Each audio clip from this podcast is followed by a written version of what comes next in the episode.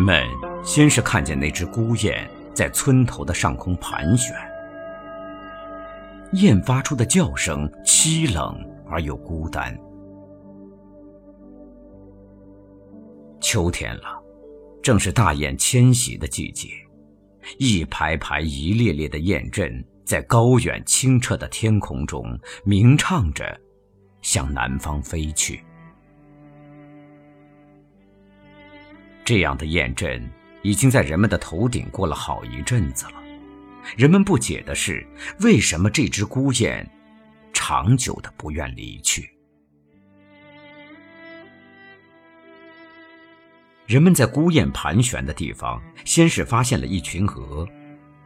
那群鹅迷惘地望着天空那只孤雁，接着，人们在鹅群中看见了那只受伤的母雁。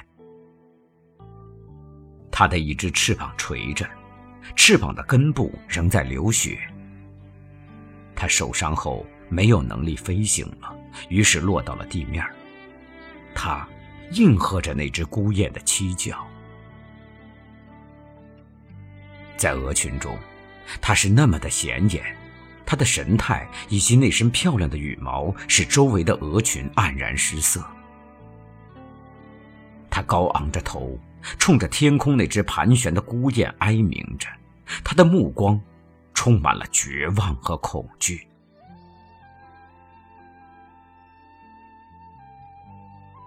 天空中的雁阵，一排排、一列列，缓缓向南方的天际飞，唯有那只孤雁在天空中盘旋着，久久不愿离去。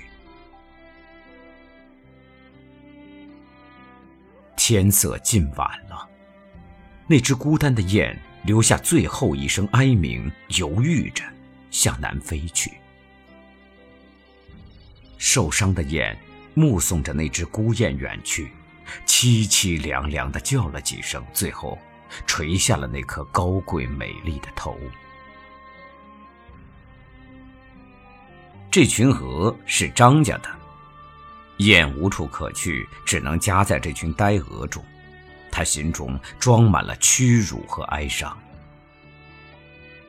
那只孤雁是她的丈夫，他们随着家族在飞往南方的途中，他中了猎人的枪弹，于是他无力飞行了，落在了鹅群中。丈夫在一声声呼唤着她，她也在与丈夫呼应。她抖了几次翅膀，想重返到雁阵的行列中，可每次都失败了。她只能目送丈夫孤单的离去。张家白白捡了一只大雁，他们喜出望外，人们在张家的门里门外聚满了。大雁，他们并不陌生。每年的春天和秋天，大雁就会排着队在他们头顶上飞过。然而，这么近的打量一只活着的大雁，他们还是第一次。有人说：“养起来吧，瞧它多漂亮啊！”又有人说：“哟，是只母大雁，它下蛋呐，一定比鹅蛋大。”人们议论着，新奇而又兴奋。张家的男人和女人已经商量过了，要把他留下来当成鹅来养，让他下蛋。有多少人吃过大雁蛋呢？他下的蛋一定能卖个好价钱。张家的男人和女人齐心协力，小心仔细的为他受伤的翅膀敷了药。又喂了他几次鱼的内脏，后来又换了一次药，他的伤就好了。张家的男人和女人在他的伤好前，为了防止他再一次飞起来，剪掉了他翅膀上漂亮而又坚硬的羽毛。肩伤不再疼痛的时候，他便开始试着飞行了。这个季节并不寒冷。如果能飞走的话，她完全可以找到自己的家族以及丈夫。她在鹅群中抖着翅膀，做出起飞的动作。刚刚飞出一段距离，便跌落下来。他悲伤的鸣叫着。人们看到这一幕，都笑着说：“哟，瞧啊，它要飞呢！”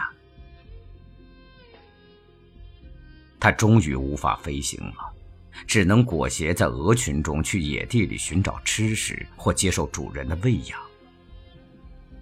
在鹅群中，他仰着头望着落雪的天空，心里空前绝后的悲凉。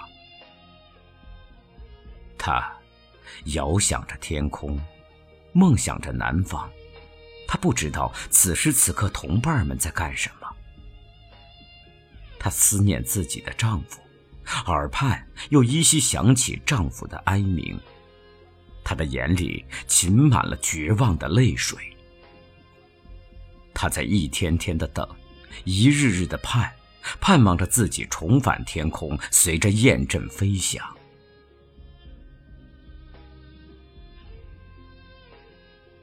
一天天，一日日，他在期盼和煎熬中度过。终于，等来了春天。一列列雁阵又一次掠过天空，向北方飞来。他仰着头，凝望着天空掠过的雁阵，发出兴奋的鸣叫。他终于等来了自己的丈夫。丈夫没有忘记她，当听到她的呼唤时，毅然地飞向她的头顶。丈夫又一次盘旋在空中，倾诉着，呼唤着。他试着做飞翔的动作，无论他如何挣扎，最后都在半空中掉了下来。他彻底绝望了。也不再做徒劳的努力，她美丽的双眼里蓄满泪水，她悲伤地冲着丈夫哀鸣着。这样的景象又引来了人们的围观，人们议论着，嬉笑着，后来就散去了。张家的男人说：“这只大雁呐，说不定会把天上的那只招下来呢。”女人说：“那样的话真是太好了，咱们不仅能吃到大雁蛋，还能吃到大雁肉了。”这是天黑时分，张家男女的对话。张家已把鹅群和他赶到了自家院子里，空中的那只大雁仍在盘旋着，声音凄厉绝望。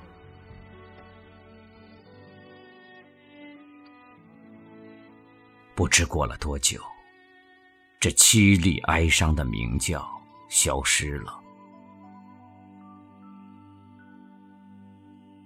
第二天一早当张家的男人和女人推开门时他们被眼前的景象惊呆了。